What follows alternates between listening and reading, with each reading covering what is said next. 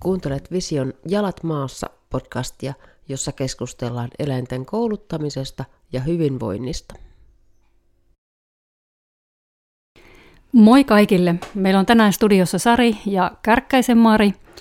Ja tota, puhutaan vähän pennuista ja pentujen kasvatuksesta ja koulutuksesta. Moi kaikille! Haluaisitko Mari vähän kertoa, että miten sä oot päätynyt tänne meidän studioon? Joo, eli tota niin, mä oon aloittanut Visiolla ihan oman koirani kanssa 2010-luvun alussa ja sitten päätynyt 2016 niin tuonne kouluttajakoulutukseen Visiolle. Ja silloin mua itseäni kiinnosti vain oman koiran koulutus ja myös teoria siihen. Ja valmistuin 2019 Visiolta ja tällä hetkellä sitten teen ammattitutkintoa siihen suunnittelen näyttöä, että saan sen viralliseksi. Ja nyt sitten myös kouluttelen visiolla tällä hetkellä. Ja erityisesti pennut on lähellä mun sydäntä, niin siksi ollaan täällä puhumassa pennuista.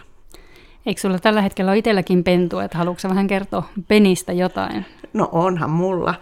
Ja mulla on käyttölinjainen kultaisen noutajan pentu, joka just täytti 12 kuukautta, eli on yhden vuoden. Ja siinkin mielessä niin kaikki pennun ja koiran ensimmäinen vuosi on hyvin nyt muistissa ja mielessä, kun on sen kanssa päässyt touhuamaan. Mulla on itse asiassa itsellä ollut ö, kymmenen koiraa, joista yhdeksän on tullut pennusta, että yksi on tullut puolitoista vuotiaana. Ja ne edustaa kolme eri roturyhmää, eli paimenia on ollut eniten – sitten on tällä hetkelläkin on yksi russeli ja sitten on ollut tota, noutajia, kultaisia noutajia.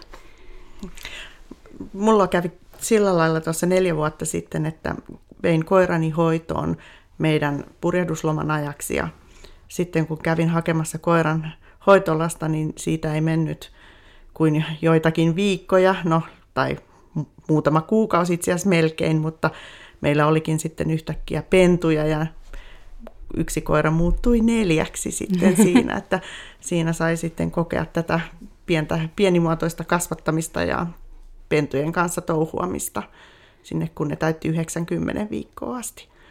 Ja mä muistan tämän keissin, kun me silloin ihmeteltiin, että onko, onko mannalla, mannassa jotakin vikaa, kun, kun se käyttäytyy oudosti ja useampaa kertaa. Ja sitten tota, lopuviimein sitten, eikö se ollut niin, että Sä olit jo kysynyt eläinlääkäriltä, että voisiko tämä olla tiineenä, koska tätä koiraa ei koskaan virallisesti astutettu. Ja se oli ollut juoksuajan aikana siellä hoitolassa.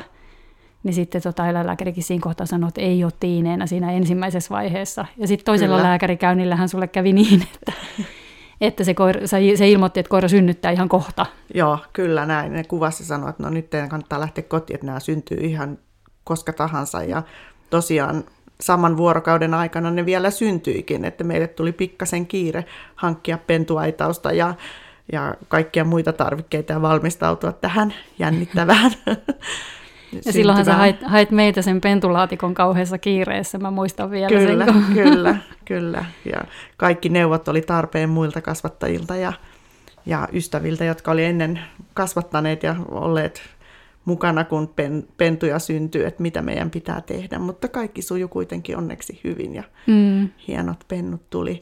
Tällaiset golden geeset tuli sitten, että isäkoirakin löytyi onneksi ja tiedettiin sitten. Ja ei ollut ihan huono, huono kuitenkaan sitten loppupeleissä tämä, vaikka olivatkin tietysti sitten, tai ovat edelleenkin tietysti sitten vielä sekarotuisia.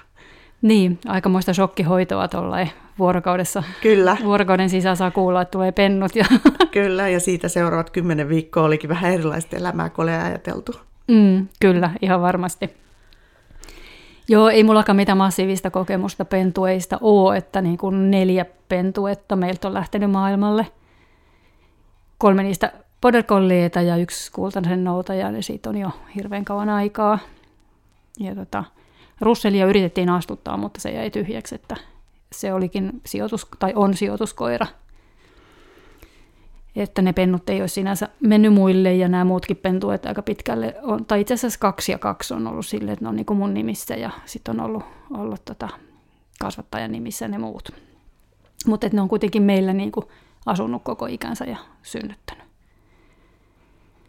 Synnyttänyt tänne, että silloin kun mulla on ollut sijoituskoiria, niin mä aina tykkään niin kuin siitä, että ne saa synnyttää kotona, koska mä en halua, että se koira joutuu silloin, kun se on ehkä nuori koira ensimmäistä pentuetta tekemässä ja niin kuin aika varmasti herkillä, kun se on tiineenä ensimmäistä kertaa eikä tiedä mitä tapahtuu, niin mä en halua, että se joutuu siinä vaiheessa lähteä minnekään kasvattajan luokse synnyttämään, vaan mä haluan, että ne on sitten kotona.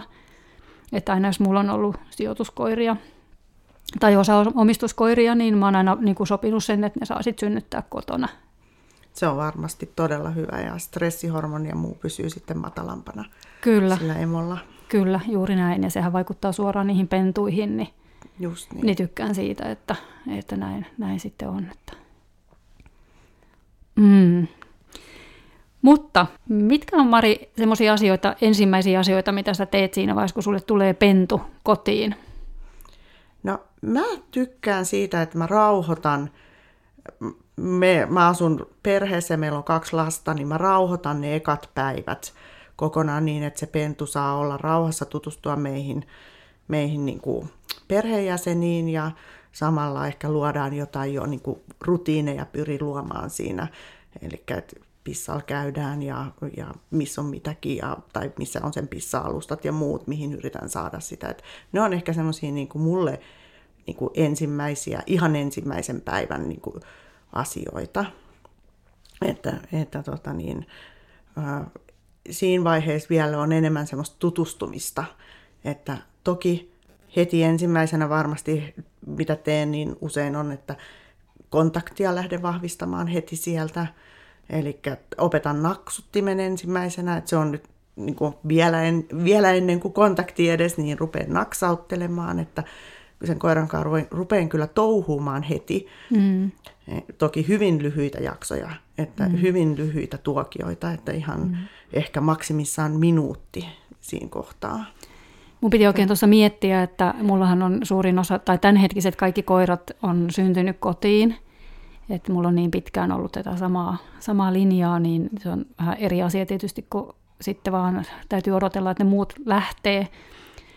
Mutta mulla on esimerkiksi yksi koira, joka tuli, niin se päätyi ihan ensimmäisenä koulutuskentälle, koska sattui olemaan se koulutustreenipäivä, jolloin käydään kentällä, niin, niin mä Pennun kanssa menin suoraan sinne ennen kuin se pääsi edes, edes kotiinkaan.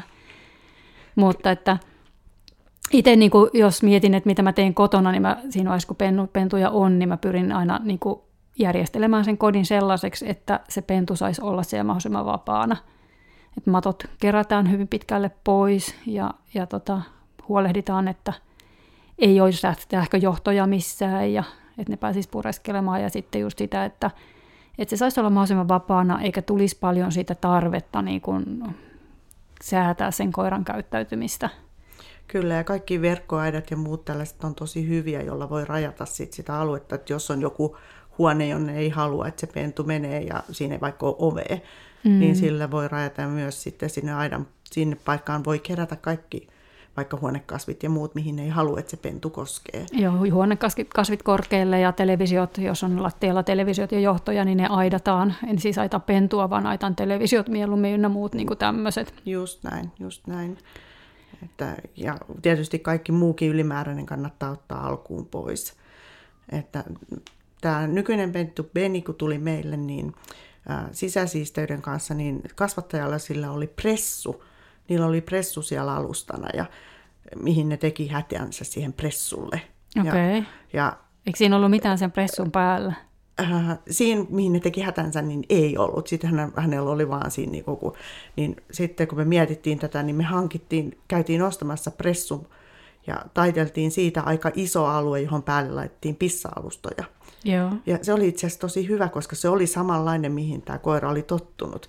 Ja sitten vaan sitä, kun koira siitä kasvoi, niin pienennettiin sitä alustaa koko ajan, sitten käärittiin sitä pressua pienemmäksi ja mm. vähennettiin pissa-alustojen määrää siinä ja vietiin sitä lähemmäs ulko ja se oli aika toimiva ja nopeakin tapa itse asiassa tähän mm. niin kuin sisäsiisteyteen, että et sillä lailla kannattaa tietysti myöskin se, että kun se tulee, niin jos on jotain, jos saa vaikka huoman tai pedin palasen mukaan sieltä karva-alustan kasvattajalta, mm. niin se luo turvaa ja Mm. Mutta tuosta sisäsiisteydestä vielä, niin kannattaa niin kuin tavallaan miettiä, että mihin ylipäätänsä sitä opettaa tekemään pissoja, että jos, joskus on nähnyt, että ihmisillä on pentulaatikon pohjalla esimerkiksi mattoja, ja sitten jos ne oppii niin kuin matoille tekemään pissoja, niin sitten ne aika todennäköisesti pissaa jatkossakin niille matoille. Että niin kuin parashan olisi, että olisi, saisi jonkun sellaisen materiaalin, mitä on ulkona. Se olisi kaikkein paras, jos olisi vaikka jotain, pystyisi tuomaan niin ruohoa, tekonurmea tai jotain semmoista, niin kuin, tai sitä oikeatakin rullanurmea. Joo, mä yritin silloin, kun mulla viimeisimmät pennut oli, niin mä yritin etsiä kovasti, kovasti että olisi saanut niin semmoisia, kun oli talvipennut, niin että olisi saanut niin kuin turve, noihin esimerkiksi niin kuin lampaloihin, talleihin, niin saa semmoisia turvelevyjä, mm. mitkä on aika kiinteitä. Jos sellaisia olisi, olisi saanut niitä, niin että olisi opettanut semmoiselle alustalle ne tekemään tarpeensa, niin se olisi ollut aika niin kuin varmaan luonteva sit siirtää myös ulos. Joo, niin varmasti. Siitä. Mutta täytyy sanoa, että nykyaikaiset nuo pissa-alustat, niin ne on kyllä aika hyviä verrattuna aikaisemmin, jos ajattelee, että on käyttänyt sanomalehteä, joka on niin hidas imemään, niin se on kyllä aika hyvä ja, hyvä ja sillä on helppo opettaa kuitenkin pentu sitten ihan, ihan pikkupentu vaan sitten nostamalla, jos näkee, että nyt silloin hätä tai viemällä se siihen alustalle, kun se herää, mm. niin ne oppii aika nopea, että tähän tehdään hädät. Joo, ja sitten niitä alustoja ei kannata ihan hirveän hysteerisesti pitää täysin puhtaana, koska silloin kun siinä vähän on niitä pieniä pissoja, niin silloin kun siinä haisee se pissa, niin semmoiselle alustalle ne, tai semmoisen paikkaan ne mielellään tekee, missä jo varmiksi niin haisee se kyllä, pista. Kyllä. Ja jonkun verran käytetään sitten, että jos on niin isompikin koira ja ei ole sisäsiisti, niin sitten niin kuin tavallaan huolehditaan, kun, tai väli tulee niitä semmoisia tapauksia, että koirat ei missään nimessä tee ulos esimerkiksi tarpeitaan. Niin sitten järjestetään jotenkin sitä pissan hajua sinne ulos, niin sitten ne alkaa helposti siitä tekemään. Ja tulee mieleen tässä meidän yksi koira, mikä aikanaan, niin joka talvi sen koko koiran elämän ajan, niin joka kevät sillä oli tosi vaikeaa, kun se oli oppinut aina talven aikana, että pissataan lumeen. Ja sitten kun lumi alkoi sulamaan, niin sillä alkoi olla vaikeuksia löytää pissapaikkoja, kun ei ollut lunta enää missään. Toi on ihan yleistä näiden juuri pentujen kanssa, talvipentujen kanssa, että keväällä kauhea paniikki, kun lumet katoo, että mihin sitä enää menee. Joo, no tämä oli tämmöinen niin joka kevät vaan, se eli melkein 17-vuotiaaksi, se oli joka kevät sama juttu, että kun lumet hävisi, niin alkoi ihmetyttää, että mihin nyt pissataan, että se oli niin ah. jotenkin tottunut siihen tekemään. Joo. Joo. Se on tosi yksilöllistä sisäsiisteys, että miten nuorena ne niin kuin oppii sisäsiistiksi. Toisethan on niin kuin suurin piirtein jo pentulaatikosta valmiina ja sitten toisilla kestää jopa sinne vuoteen saakka. Et, et se on musta ihan kohtuun normaalia vielä, että jos koira ei ole vuotta täyttänyt ja se ei ole sisäsiisti, niin sitten vaan kannattaa niin kuin jatkossa vaan niin kuin enempi ja enempi vahvistaa sitä ulospissaamista. Kyllä, ja siinä kannattaa ihan jopa kehua ja palkata, että kun tekee pieni pentuki ulos, niin siitäkin voi palkata. Ja sitten mä oon itse tykännyt pennuille opettaa pissa-sanan. Et se helpottaa sitten myöhemmin, kun ne tietää, kun tulee jonnekin, on menossa jonnekin vaikka, vaikka nyt sitten treeneihin, niin voi ottaa se ulos ja sanoa, että pissa, niin se tekee mm, pissan. Joo. Ja sitten on helpompi, ettei tarvitse odotella sitä. Joo, se on myös ensimmäisiä asioita, ensimmäisiä sanoja, mitä mä otan kanssa just käyttöön ihan pienestä pitäen, että tee pisu on mulla se, mitä mä niille sanon tai jotain tämmöistä. Ja kerran, oli pakko kertoa, kun oli yksi vieras ihminen tässä ja sitten noi oli, tästä on nyt muutama vuosi aikaa, että noi oli, mulla on siis tällä hetkellä kaksi kolmevuotiaasta ja yksi yhdeksänvuotias, niin nämä, nämä kauhukaksikko oli silloin aika nuoria. Ja sitten mä laskin ne, mä tulin kotiin sen ihmisen kanssa ja sitten mä laskin noin koirat tuohon ulos tietenkin pissalle ja ja tota, sitten mä vähän pahoittelin siinä, että anteeksi nyt kun nämä vähän tämmöisiä huonokäytöksisiä rie- riekkuvat, kun ne oli ollut sisällä ja näin. Ja tota, sitten mä sanoin, että kun ei enää vielä oikein paljon mitään osaa. Ja sitten se kysyi, että no mitä ne sitten osaa. Sitten mä sanoin, että ne osaat käskystä tehdä pissat. Ja sitten mä sanoin niille, että te, te pisu. Ja kaikki kolme meni kiltisti saman tien suoraan pissalle. Et siinä oli vähän onneenkin mukana, mutta, mutta se oli niin kuin, että jotain mun koirat osaa. Käskystä tehdä pissat. Aivan.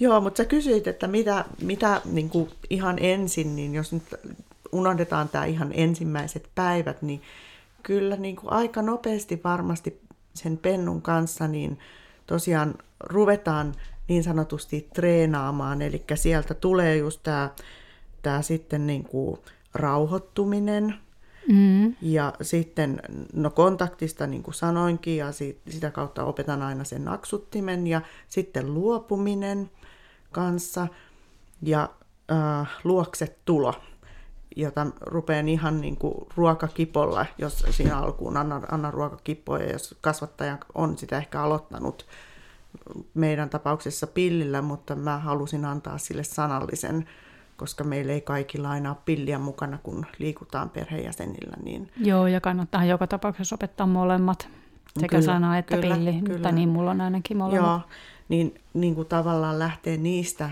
niistä heti liikkeelle siellä kotona. Mm. Eli periaatteessa vähän niin kuin ne samat, mitä esimerkiksi Tommi Virenin kirjassahan on ne neljä eri perusvalmiutta. Se kirja siis se Onnistu koirasi koulutuksessa. Niin siinähän on just nimenomaan tämä lähellä pysyminen, rauhoittuminen, kohteet ja luopuminen. Kyllä, kyllä.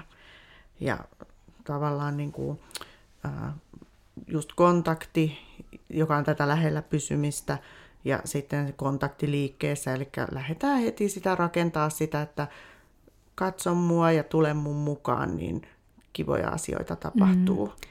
Siitähän tulee just nimenomaan se lähellä pysyminen, jos miettii ihan minimalista sitä koulutusta, että, että jos ei halua juuri mitään tehdä eikä halua hirveästi satsata siihen koulutukseen, niin silloin mä opetan käytännössä sen, että, että tai kehotan, että kouluttakaa hihnankäytös sellaiseksi, että toimii missä tahansa ympäristössä, missä tahansa häiriössä ja luokset tulo vastaavaksi, koska silloinhan sä pärjäät sen koiran kanssa käytännössä.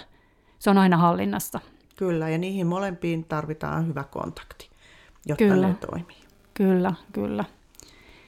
Ja molemmat on oikeastaan semmoisia käytöksiä, että niissä ei pitäisi hirveästi päätyä siihen tilaan, että ne ei toimi, koska sitten, että jos niissä kohtaa lähtee menemään niin kuin epäonnistumisiin, niin silloin niin kuin ne epäonnistumiset vahvistuu sieltä hyvin nopeasti. Että jos mietitään, että luokset tulosta, kutsusta tulee täys, taustahälyä, huudat luokse ja koira ei reagoi siihen millään tavalla ja sitten tyypillisesti ihmiset jää siihen sit huutamaan, että täällä ja täällä ja täällä ja uudestaan ja uudestaan ja silloinhan siitä tulee pikkuhiljaa sitä taustahälyä. Ja nämä on vaikeita korjata. Eli tavallaan se, että luoksetulos pitäisi mun mielestä mennä niin hyvin pitkälle sillä onnistumisten kautta, ettei tulisi niitä epäonnistumisia. Ja se vaatii sitten vähän myös pelisilmää sille, että missä tilanteessa koiraa huutaa luokse ja missä tilanteessa jättää huutamatta ja käy vaikka itse hakemassa sen koiran sieltä. Kyllä, ja jos miettii sitä, että mitä se tarkoittaa koiralle se luokset tulla kutsu, Mm. Niin, mitä, se, mitä se sulle tarkoittaa? Niin, mä ainakin ajattelen, että mun koiralle sen pitäisi tarkoittaa, että nyt täällä on kipollinen ruoka, että tuu äkkiä tänne. Mm. Että täällä on jotain, mitä sä himoitset kovasti. Että tietenkin kun se koira kasvaa siitä, niin se muuttuu ehkä se, mitä siitä palkataan. Että voi olla, että se ei enää, enää, enää ei ole niin se kipporuokaa, riippuen voi olla, että se on lelu, voi olla, että se saa haukata jotain isompaa, se saa jonkun jutun, mutta jotain, mitä se oikeasti haluaa. Niin mulla on nyt se, ja mä kerron sille, että tuu hakee se. Mm. Joo, mäkin ajattelen sen niin, että se on oikeastaan vaan niin kuin, vähän niin kuin vellikello, että kun kuulet tämän äänen tai tämän pillin, niin se tarkoittaa sitä, että baari on auki. Happy hour, eli voit tulla tänne ja kannattaa tulla. Ja silloin kun sitä tehdään niin kuin riittävästi ilman konflikteja, ja mä sanon konflikti on uh, semmoinen, että se ei tuu jonain kertana, niin, niin, niin tota, siitä tulee semmoinen refleksinomainen käytös, mihin pitäisi pyrkiä. Kyllä kun tarpeeksi tekee, niin juuri näin. Mm-hmm. Ja sitten se myös kestää sen, että jos käy kerran, että sun on pakko kutsua ja sulla ei olekaan sitä baaria siellä, mm-hmm. mitä sä voit avata, niin se ei haittaa, kun siellä on niitä hyviä kertoja paljon kyllä, alla. Kyllä, juuri niin, näin. Niin sitten, tota, niin, ja sillä sä voit esimerkiksi estää sen, että se jää, ei jää auton alle se koira, jos on irti jossain mm. ja siellä on joku tilanne. Ja käytännössähän sitten niin kuin me tarvitaan on niin kuin aidossa tilanteessa vain yksi onnistuminen. Et sitten niin kuin vaatii tässä kohtaa mun mielestä myös pelisilmää se, että kuinka paljon tekee milloinkin ja missäkin tilanteessa niin kuin toistoja ja millä palkkiolla. Et niin kuin me tarvitaan hirveä määrä toistoja, mutta sitten niin kuin jossain vaiheessa se jossain vaiheessa, jossain tilanteessa, niin ne toistomäärä alkaa sitten pelaa meitä vastaan. Et jos tekee hirveän määrän toistoja, se koira kyllästyy siihen touhuun, se ei olekaan enää kivaa se ei ehkä halua syödä viittä kymmentä nakkia, kokonaista nakkia peräkkäin, mutta, mutta et silloin niin kun palkkaa sen yhdestä hyvästä luoksetulosta kokonaisella makkaralla tai isolla siivulla jotain superherkkumakkaraa, niin silloin se taas niin kuin nostaa sen itse liikkeen arvoa. Kyllä, just näin. Ja, ja koirat on erilaisia ja pitää muistaa, että myös pennuissa niin jotkut kaipaa esimerkiksi just isoa, että ne ei palkkaudu vaikka sä oot pilkkonut jonkun mm. koiran makkaran paloiksi, niin ne ei palkkaudu siitä, vaan voi olla, että ne haluaa oikeasti kunnon siivun siitä, ennen kuin ne palkkautuu kunnolla. Kyllä, juuri näin. Et sitäkin kannattaa muistaa. Mm. harjoittelussa toki on tärkeää sitten, että sieltä kotoa siirrytään sitten niin kuin vaikeampiin häiriöihin ja vaikeampiin paikkoihin harjoittelemaan, että se toimisi sitten mm. muuallakin. Ja toi on mun mielestä semmoinen, mikä niinku pennu, pennun kanssa on niinku, silloin, kun se on vielä pieni pentu, ikä lasketaan enemmänkin viikoissa, niin silloinhan on sen kanssa niinku helppoa, koska siinä vaiheessa ympäristön häiriöt ei juuri vielä niinku vaikuta. Toki pennut on aina yksilöitä, mutta ne ei ole vielä niin kiinnostunut ympäristöstä. Niin silloin meidän on helppo tehdä ympäristökoulutusta, sosiaalistaa sitä, viedä sitä eri paikkoja eri häiriöihin, jolloin niistä tulee normaaleja asioita sen elämässä. Ja kaikki tämähän pitäisi tehdä siihen, niin kun, tästä näkee vähän eri, eri ää, vuosilukuja, viikkolukuja, mutta, mutta sanotaan, että siihen neljän kuukauden ikään mennessä, niin ne on kaikki oltava jo tehty. Eli jos sen jälkeen, tai aloittaa vasta siinä vaiheessa sen sosiaalistamisen ja ympäristökoulutuksen, niin on auttamattomasti myöhässä. Sosiaalistumisen ikkuna, se herkkyyskausi vaan niin kuin sulkeutuu pikkuhiljaa. Näin se taisi olla, että 12 viikossa menee jotakin ja sitten 16 viikossa. Joo, kanssa. just näin. Ja sitä kautta kannattaa kyllä sosiaalistamista tehdä jo heti, kun se koira on niin kuin rauhoittunut kotiin, että se tuntee olonsa turvalliseksi omassa kodissa, niin lähtee, mm. lähtee tapaamaan, sopia pentutreffejä, äh, lähtee eri paikkoihin, semmoisiin paikkoihin erityisesti, missä se pentu joutuu niin kuin oleskelemaan ja käymään jatkoskin sen elämässä. Joo, mä aika paljon teen itse tota sillä lailla, että mä vaan käytännössä niin kun ne ensimmäiset viikot niin roudaan sen pennun ihan joka paikkaan, mihin mä meen. Et se on mulla, että jos mä vaikka menen käymään pankissa, niin mä otan sen pennun kainaloon ja yleensä, yleensä aika nätisti niitä saa viedä, että harva, harva tulee sanoa sylipennulle, että ei saa tulla. Niin, taitaa olla enemmänkin se ongelma, että ei halua, että jokainen ihminen pysähtyy niin. ja silittää sitä söpöä pentua. Niin, niin juuri näin. Ja, ja sitten tietysti mun pennut nyt sattuneesta syystä niin käy aina leikkikoulussa jo ennen luovutusikää, että mä roudan aina meidän leikkikoulun koko pentueen silloin, kun niitä sattuu olemaan.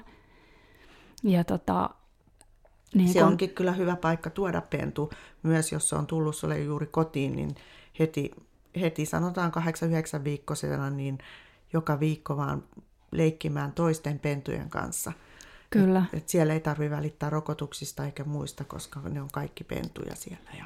Niin, ja toi rokotuskin asia on sellainen, että, että tosi useasti törmätään tähän, että ei uskalleta tuoda sitä pentua, kun sille ei ole niin rokotuksia, mutta että jos sen pennun emä on rokotettu ohjelman mukaan, eli sen Kennelliiton suosittele, suosittelema rokotusohjelman mukaan, niin se tarkoittaa sitä, että niillä pennuilla on niin kuin vasta-aineita emolta jäljellä.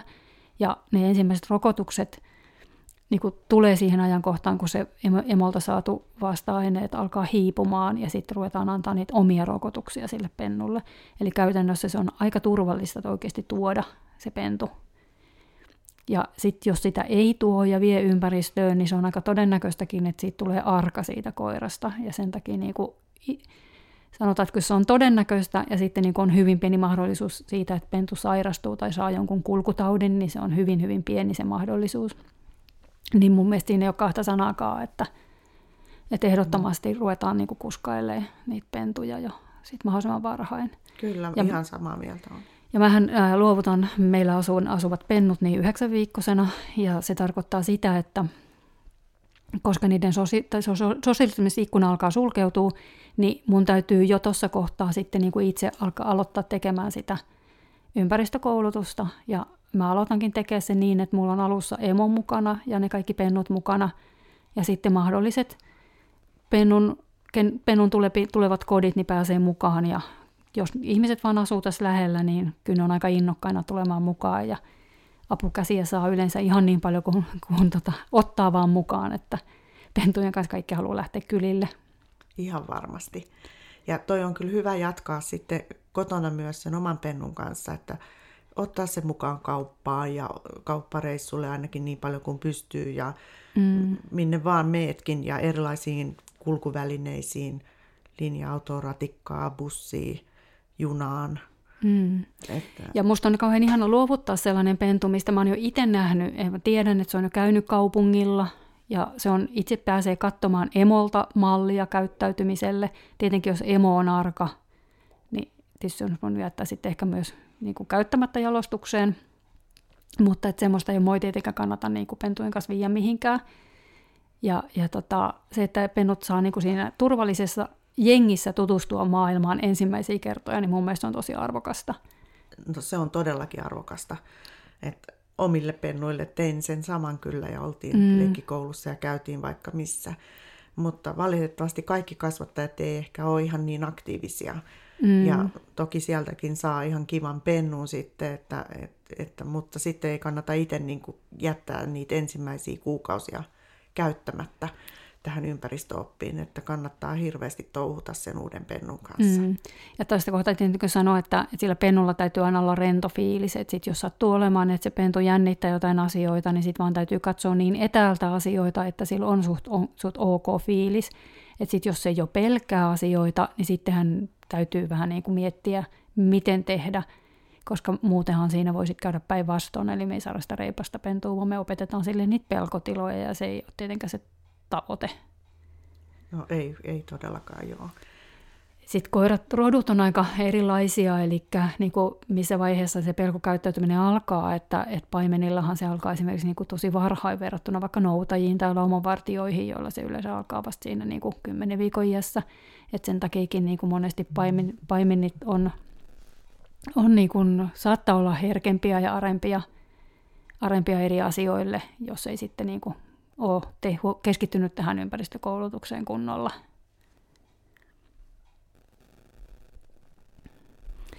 Mutta tota, sitten yksi semmoinen, mistä me voitaisiin myös käydä vähän niin kuin läpi, niin on toi autoilu, koska se on semmoinen, mihin törmää pentukoululaisten kanssa tosi useasti, että ne pennut vähän niin kuin pelkää autoa ja se saattaa johtua siitä, että niille tulee paha olo siellä autossa.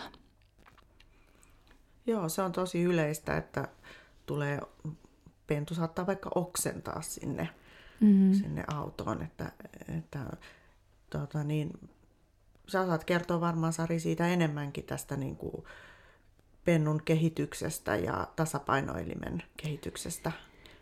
Niin, no tasapainoelimen kehityksestä en hirveästi ehkä osaa sanoa, ei ole tota lääketieteellistä koulutusta, mutta tota, se pahoinvointi saattaa johtua siitä, että se tasapainoelin ei ole valmis. Ja sellaiselle pennulle niin kannattaa ehdottomasti hankkia pahoinvointilääkitys, että jos näyttää, että se arastelee autoa, se, että se oksentaa, niin ei ole ainoa merkki pahoinvoinnista, vaan sillä voi ihan hyvin olla pahoin, se voi olla pahoinvoiva, vaikka se ei oksennakaan. Eli silloin, jos vähänkin tuntuu, että se pentu arastelee sitä autoa, lähettää siellä kovasti tai jotain muuta, niin sitten kannattaa niin kuin ehdottomasti ottaa eläinlääkärin yhteyttä ja hankkia se lääkitys siihen pahoinvointiin. Koska sitten, että jos se nyt ensimmäiset pari vuotta voi pahoin autossa, niin silloin on aika vankka autopelko jo siinä vaiheessa, kun se tasapainoelin alkaa pikkuhiljaa olla valmis. Eli se kerki kehittää sen pelon jo, ja sitä voi olla sitten niinku tosi hankala hoitaa myöhemmin. Joo, mun tämä nykyinen pentu, niin se ei pelännyt autoa tai ainakaan en sitä niinku reagoinut niin, mutta se ei kovin mielellään tullut sinne kuitenkaan. Ja tämä tuli erityisesti siinä vaiheessa, kun siirryttiin peräkonttiin, eikä pikkuhäkistä sitten mentiin vähän isompaan. Niin mä käytin kohteita siinä, siinä kouluttamisessa ja se oli aika tehokasta, että ihan, ihan tota kosketuskeppiä käytin, sillä lähestyttiin sen avulla autoa pikkuhiljaa ja sitten auton eri puolilla ulkopuolella. Se kosketteli sitä ja silloin kun se pystyi toimimaan rentona, niin siirryttiin aina sitten seuraavaan ja sitten siirryttiin peräkonttiin ja lopulta sinne häkkiin ja sitten laitettiin auto käyntiin ja häkkiin sitten sen auton käydessä sai vielä siellä häkissä kosketella ja muuta, niin sen jälkeen hän on hyvin iloisena menossa koko ajan sinne auton kyytiin, että, että aika, aika nopeasti sai sen muuttumaan sen viretilan siinä ja sen niin kuin mielentilan. Mm. Toisaalta joskus, joskus olla se, että jos koira on autossa edessäpäin, niin ihan ok ja takakontissa ei niinkään, niin siinä saattaa just liittyä pahoinvointia. Välttämättä ei teidän tapauksessa ehkä mm. ollut näin, jos se meni niin kuin kouluttamisella, mutta se auton takaosa kuitenkin niin kuin keinuu jollain tavalla enemmän, että, että siihen sitten saattaa just olla sitten. Joo, kyllä. Ja se ei toki hypännyt mielellään siis edes takapenkillekään eikä etupenkillekään silloin, kun ne voi olla tottumiskysymyksiäkin niin. tietenkin, että mullahan siis koirat ehdottomasti matkustaa autossa häkissä, eli niillä on kunnon koloritestatut häkit, ja ne matkustaa ihan pennusta saakka siellä, että mä en niin kuin missään vaiheessa oikeastaan niin kuin kuljeta niitä muualla kuin, kuin niissä häkeissä, ja sitten ne tottuu niihin jo pennusta pitäen, että pentuna ne, ja varsinkin kun mä käytän niitä paljon sitten niin kuin ennen luovutusikää jo kaikkialla, niin lykkään sitten pentueen yhteen häkkiin ja ehkä emon toiseen häkkiin, ja sitten vaan menoksi.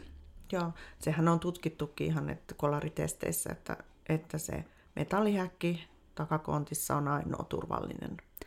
Joo, koetaan. ja siis äh, nimenomaan autoiluun tarkoitettu metallihäkki Kyllä, auto, joo, siis kyllä kunnollinen. Ne näyttelymetallihäkit on, muuttuu aikamoiseksi riviksi tikareita, että jos ne ei saa kolarin, niin sen takia niin kuin, niitä on tosi paljon autoissa, mutta mä en itse en laittaisi sen takia, että – ne ei missään nimessä ole turvallisia kolaritilanteessa. Pentukouluisin tosi useasti tulee aika paljon niin kuin ihan aloittelijoita, mikä on tietysti mun mielestä ihan älyttömän hieno juttu, mutta sitten kannattaisi miettiä, että kun eihän se pentukoulu ole pelkästään sitä ihmistä varten, että se ihminen oppisi asioita, vaan mun mielestä se on niin kuin sitä pentua varten erityisesti. Että kun pentuvaiheessa ne yleensä pystyy hyvin vielä tekemään ja keskittymään siihen omaan ihmisiin ja siihen tekemiseen, toisin kuin sitten kun alkaa se ulkomaailma kiinnostaa siinä viiden, kuuden kuukauden iässä, niin, niin tota, mä oon itse mennyt meidän penturyhmiin aina mukaan pennun kanssa ihan sen takia, että se pentu tottuu siihen koulutustilanteeseen, että, että siinä niin kuin on muita koiria, muita ihmisiä ja se on ihan normaalia treenata siinä. Just näin. Ja se on paljon helpompaa sitten sen teinikoiran kanssa olla, kun se on pentunakin jo ollut ja nähnyt, että ne muutkin tekee omia juttujaan. Ja tulee myös muutkin sanoa siellä istu, ja se ei tarkoita mm. omaa pentua. Niin ja sitten ylipäätänsä, että se fokus pysyy siinä ohjaajassa siihen yhdessä tekemisessä. Että totta kai se sitten, mä sanon kituvuodeksi sitä puolesta vuodesta puoleen toista, mikä musta on se haastavin aika koiran elämässä. Että pentu vauvavaihehan on ihanaa, ihanaa aikaa yleensä, mitä nyt ehkä pieniä naskalihampaita siellä täällä silloin tällöin. Mutta tota, niin kuin se, että, että sit kantaa sen teiniajan, sen kituvuoden ajankin, niin että siihen kannattaa tehdä tosi hyvät pohjat niin kuin eri asioista. Et pahvistaa paljon sitä yhdessä tekemisestä, lähellä pysymistä, yhdessä leikkimistä, kaikki tätä niin kuin tosi tosi paljon, koska sitten kun me päästään siihen kituvuoteen, siihen koiran niin kuin teini-ikään, niin siinä vaiheessa, jos ne pohjat on tekemättä, niin siinä vaiheessa on ihan suomeksattuna kusessa – ja siltikin, vaikka siellä olisi tehty niitä pohjia, niin se aika on aika haastava, koska se alkaa se ulkomaailma tosiaan kiinnostaa. Ja meidän arvo, meidän vahvisteiden arvo, meidän niin kuin rooli sen koiran elämässä pienenee. Eihän ne koskaan no, näytä keskisormea tai mitä tämmöistä tee. Et se on niin kuin kiis siitä vaan, että alkaa tyttöjen hajut kiinnostamaan ja mikä se pupu olikaan tuolla ja ne alkaa niin kuin vähitellen ole mielenkiintoisempia juttuja. Kyllä, ja se pennun oma uskallus on kasvanut niin suureksi, että ne uskaltaa lähteä vaikka sen puvun perään ja mennä mm. vaikka su- niin, kuin niin kauaksi omistajasta, että ne ei mm. enää näe sitä. Se on vähän että... sama asia kuin teini-ihmisten kanssakin, että nekin alkaa kiinnostua muista asioista, mitä e, kodin ulkopuolella tapahtuvista jutuista. Että se on ihan sama asia. Juuri näin, juuri näin kahden teinin äitinä ja teinikoiran äitinä. Sulla on pelkkiä teinejä jo. Mulla mä alan vähitellen päästä näistä, kun on kolmevuotiaita jo, mutta on ollut niin kuin kohtuullisen haastava kolmevuotinen takanapäin, kun lähdettiin siitä, että synnytys ei mennyt ihan putkeen ja siinä tuli aikamoista univelkaa ja sitten jäi kaksi pentua kotiin – niin on kyllä joutunut pikkasen, kun on tottunut siihen aina, että itse kouluttaa koirat mahdollisimman hyvin ja pentuna satsaa nimenomaan siihen arkeen, koska se on mulla hirveän tärkeää, että mun koirat ei vedä hihnassa ja ne tulee luokse, luokse kun niitä kutsuu. Ja sitten kun mulla onkin kaksi, kaksi niin kun kakaraa siinä yhtä aikaa ja sitten niiden emokin vielä taantui siinä sitten sille samalle tasolle, niin on ollut kyllä todella, todella haastavat kolme vuotta taustalla, että nyt alkaa vähitellen helpottua, että helpottaa, tai on ollut jo vähän aikaa nyt vähän helpompaa. Että. Joo, kyllä siihen niin kuin alle kuuden kuukauden ikäkauteen pennun kanssa kannattaa satsata mm. ja kannattaa mennä treenaamaan sen pennun kanssa johonkin pentukouluun tai jollekin kurssille tai missä on muitakin koiria, mm. jotta niin kuin saa niitä perusvalmiuksia. Ja tosiaan niitä ei ole montaa niitä, mitä, mitä on niin kuin mm. pakko treenata, mutta mitä kannattaa. Niin onhan tosi paljon asioita, mitä kannattaa, niin kuin pentukoulussa esimerkiksi, niin tosi paljon kaikkea eri käsittelyä ja, ja kaikkea, mitä, mitä kaikkea muutakin siellä tehdään, että ei siellä ole vaan nämä neljä perusasiaa, mutta, mutta sanotaan, että ne on ne tärkeimmät. Niin kyllä tarkoitinkin sitä, että, että tavallaan, että jos ei muuten halua mennä mm. millekään kurssille eikä halua hirveästi koiraa mm. ehkä niin kuin niin kuin kouluttaa pidemmälle, mm. että se on kotikoirana eikä se niin kuin tarvitse osata mitään. Mm. Tai että ei ole mitään, se tekee kaiken, jos on niin kiltti siellä kotona. Niin silti kannattaa, kannattaa ehdottomasti vahvistaa niitä koko ajan vielä silloin pentuna niitä, vaikka se tekisi jo nätisti ja kulkisi. Kulkisi hihnassa lähellä omistajaa, mm. niin kannattaa vahvistaa sitä koko ajan, koska se aika tulee, että... Et se ei niin. mm. toi, on, toi on tosi uus, yleinen, yleinen uskomus, että, että ei mun tarvitse treenata tätä hiinakäytöstä, koska se kulkee nätisti hiinassa. Joo, se kulkee siihen viiden kuukauden ikään saakka yleensä niin kuin aika help, helposti niin kuin ihmisen vauhtia, mutta sitten alkaa se vauhti kasvaa sieltä, jos ei sitä ole vahvistettu niitä lähellä pysymistä ja sitä, että mitä tapahtuu sitten, että jos hihna kiristyy, koska sehän on se olennainen juttu sen hihnakoulutuksen kannalta, lähellä pysymisen lisäksi tietenkin, niin sitten sit onkin niinku jo aika haastavassa tilanteessa. Et silloin niinku niitä käytöksiä kannattaa vahvistaa ja kannattaa niinku noterata se pentu silloin, kun se tekee oikeita asioita, eikä silloin, kun se tekee vääriä asioita. Just näin, ja se on niinku just tämän me, koko pentu, pentukoulujenkin idea, että tavallaan niin kuin vahvistetaan niitä, mitä, ne, mitä ehkä jo se osaa vähän, mm, mutta että pidetään kyllä. yllä niitä ja niin paljon kuin pystyy ja ilon kautta ja leikillä ja kaikella tällä tietysti niin kuin myöskin mm, sitä sitten mm. tehdään, että, mm. että saadaan se suhde hyväksi. Niin, siellä. kyllä. Eli sehän lähtee muotoutumaan siitä ja siinä vaiheessa, kun se koira tulee sitten siihen teini-ikään, niin sitten se suhde on helppo pilata sillä, että, että alkaa itsellä niin kuin menee hermoja vanne kiristää päätä ja niin päin pois, että kun se pentu käyttäytyykin sitten huonosti. Tiedän tunteen. on tämä minullakin hyvin tuoreessa muistissa vielä. Mutta onneksi on peilit keksitty, että sitten mm. voi aina katsoa peiliä ja miettiä, että mikä meni väärin. Että mm. kun ne koirat kuitenkaan niin kuin niin kuin, ne tekee niin kuin Niil Vaisto sanoi, ja jos mä en ole kertonut, että mun kautta sä sahat sen, mitä sä haluat, niin, ja niin se kann- on mun vika. Niin, ja sitten kannattaa tavallaan tiedostaa se, että se koira oppii koko ajan, että koulutti sitä tai ei. Eli jos ei itse vahvista niitä käytöksiä, niin siellä vahvistuu sitten ihan satunnaiset käytökset. Että et, niin kuin, mieluummin mä itse niin pidän käsissäni ne langat, että mä tiedän koko ajan, että mitä käytöksiä siellä on niin kuin tulossa ja seurailen koko ajan sitä. Ja sitten yritän kiinnittää koko ajan huomioon siihen, mitä se tekee oikein, eikä siihen, mitä tekee väärin. Et se on tosi tyypillistä, tyypillistä ihmis, ihmisluontoon kuuluvaa se, että me kiinnitetään huomiota siihen koiraan vaan silloin, kun se tekee jotain ei-toivottuja ja ollaan täysin neutraaleja, kun se tekee toivottuja asioita vaikka meidän pitäisi tehdä juuri toista. Juuri näin. Ja hyvä, yksi sellainen niin kuin esimerkki, mihin törmää ihan jatkuvasti, on se, että koira varastaa sukan ja sitten se juoksee sen sukan kanssa pitkin taloa ja koko perhe juoksee perässä ja kiljuu eitä sille ja koiralla on ihan hirveän kivaa.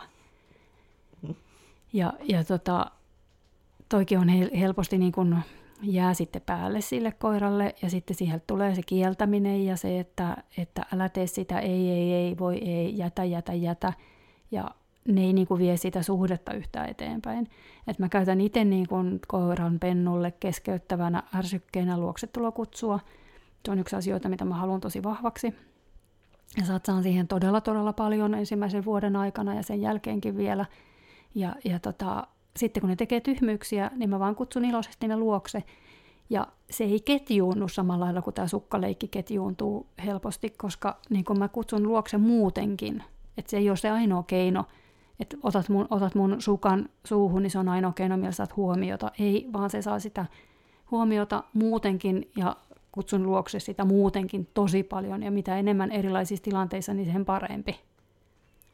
Joo. Ja sitä koiraa voi kutsua luokse, vaikka jos puolen metrin päässä ja hihnassa, niin silti sitä voi kutsua luokse. Kyllä, kyllä. Koska sehän tarkoittaa se luokse, luokse tulo kutsu vain sitä, että nyt mulla on sulle jotain. Mm. Kunhan sulla sitten on se, antaa se palkka siinä mm. tietysti. Mm, mutta voi pentu palkkautua tosi hyvin ja vielä kyllä, ihan sillä ihan, hellyydellä. Ja... No kyllä, ja lelulla ja kaikella mm. muulla. Ja leikkimisellä, että siitä voi sitten jatkaa leikkimiseenkin mm. oikein hyvin.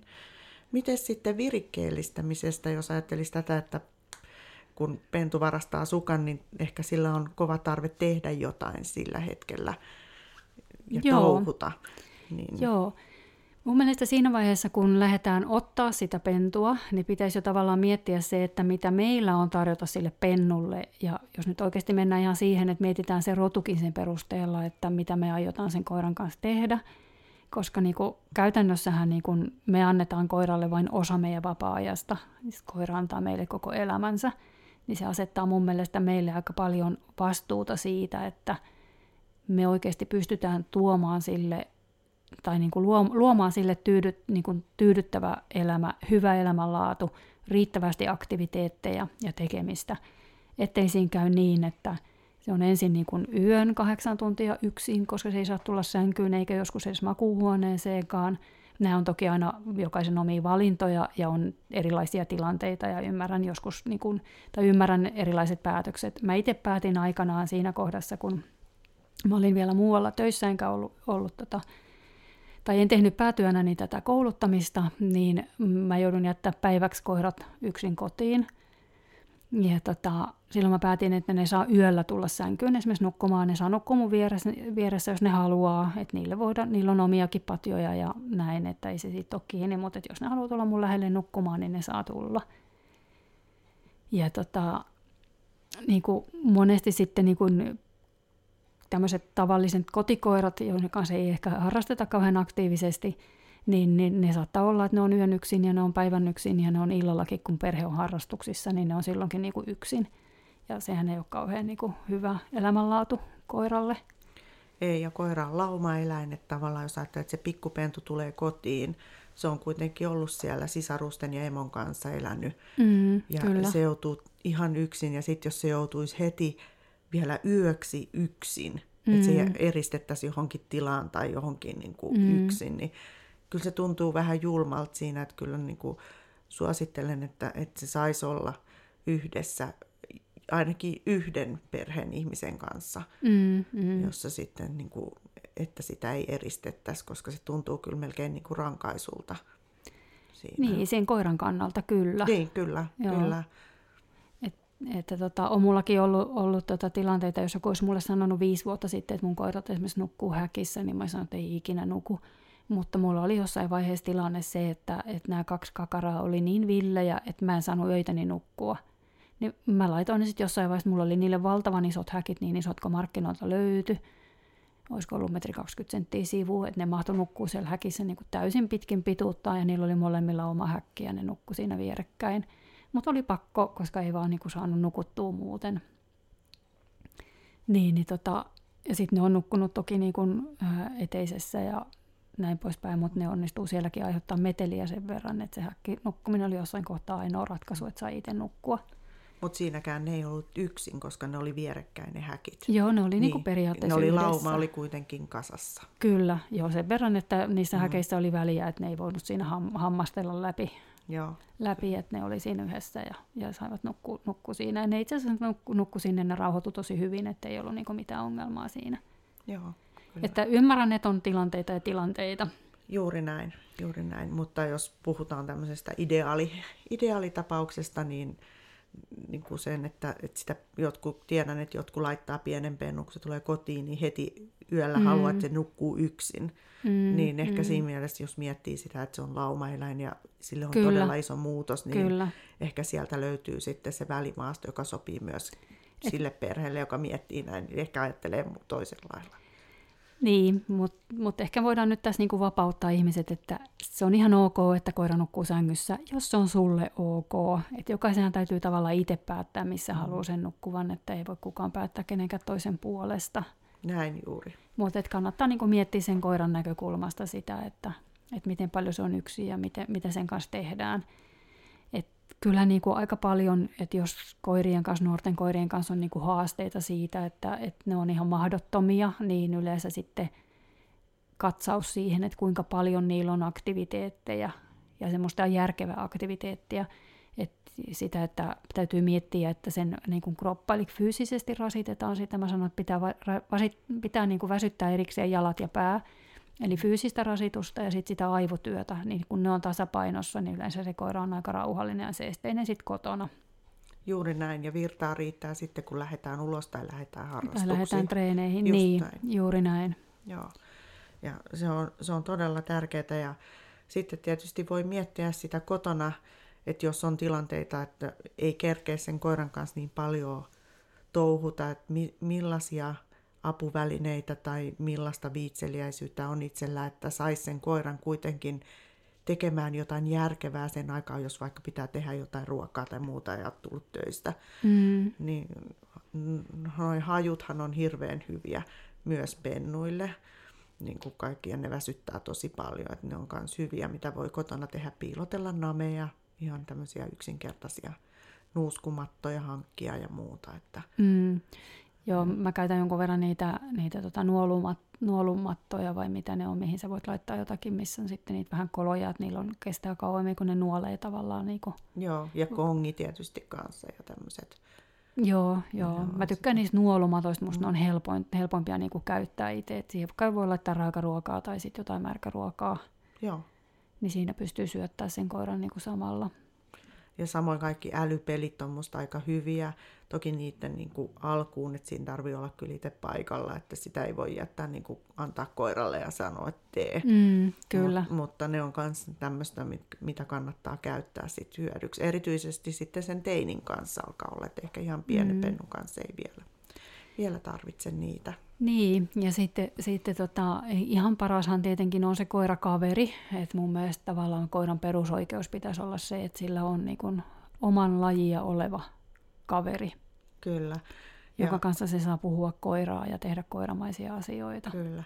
Mä oon pitänyt itsellä sääntönä, että omat koirat, tai nyt kun on yksi koira vaan kotona varsinkin, niin sen on saatava päästä leikkimään toisen koiran kanssa vähintään kaksi kertaa viikossa. Joo, toi ihan, on ihan hyvä. Ihan joka päivä ei tarvitse, mm. mutta, mutta niin kuin vähintään kaksi ja sekin on jopa kolme on ehkä parempi vielä. Niin, kyllä. Mä oon siinä onnellisessa asemassa, että mulla on nämä kaikki kolme, niillä on ihan omat leikit ja ne tekee tosi paljon keskenään asioita. Et, et, mutta että, et niinku... Ja leikkikoulut on siitä hyviä, että jos menee johonkin leikkikouluun, niin se on kuitenkin valvottu – ja siellä mm. näkee erilaisia kavereita, että ne ei ole samaa rotua aina ja ne on vähän, vähän eri kokoisia ja muuta. Että tavallaan niin kuin, tulee sitä kirjoa myöskin. Joo, toi on itse asiassa tosi tärkeää, että, että monet sanoo, että ei tarvii, kun mulla on kotona niin ja niin monta koiraa, mutta yleensä on aina saman rotusia, ne on saman näköisiä koiria.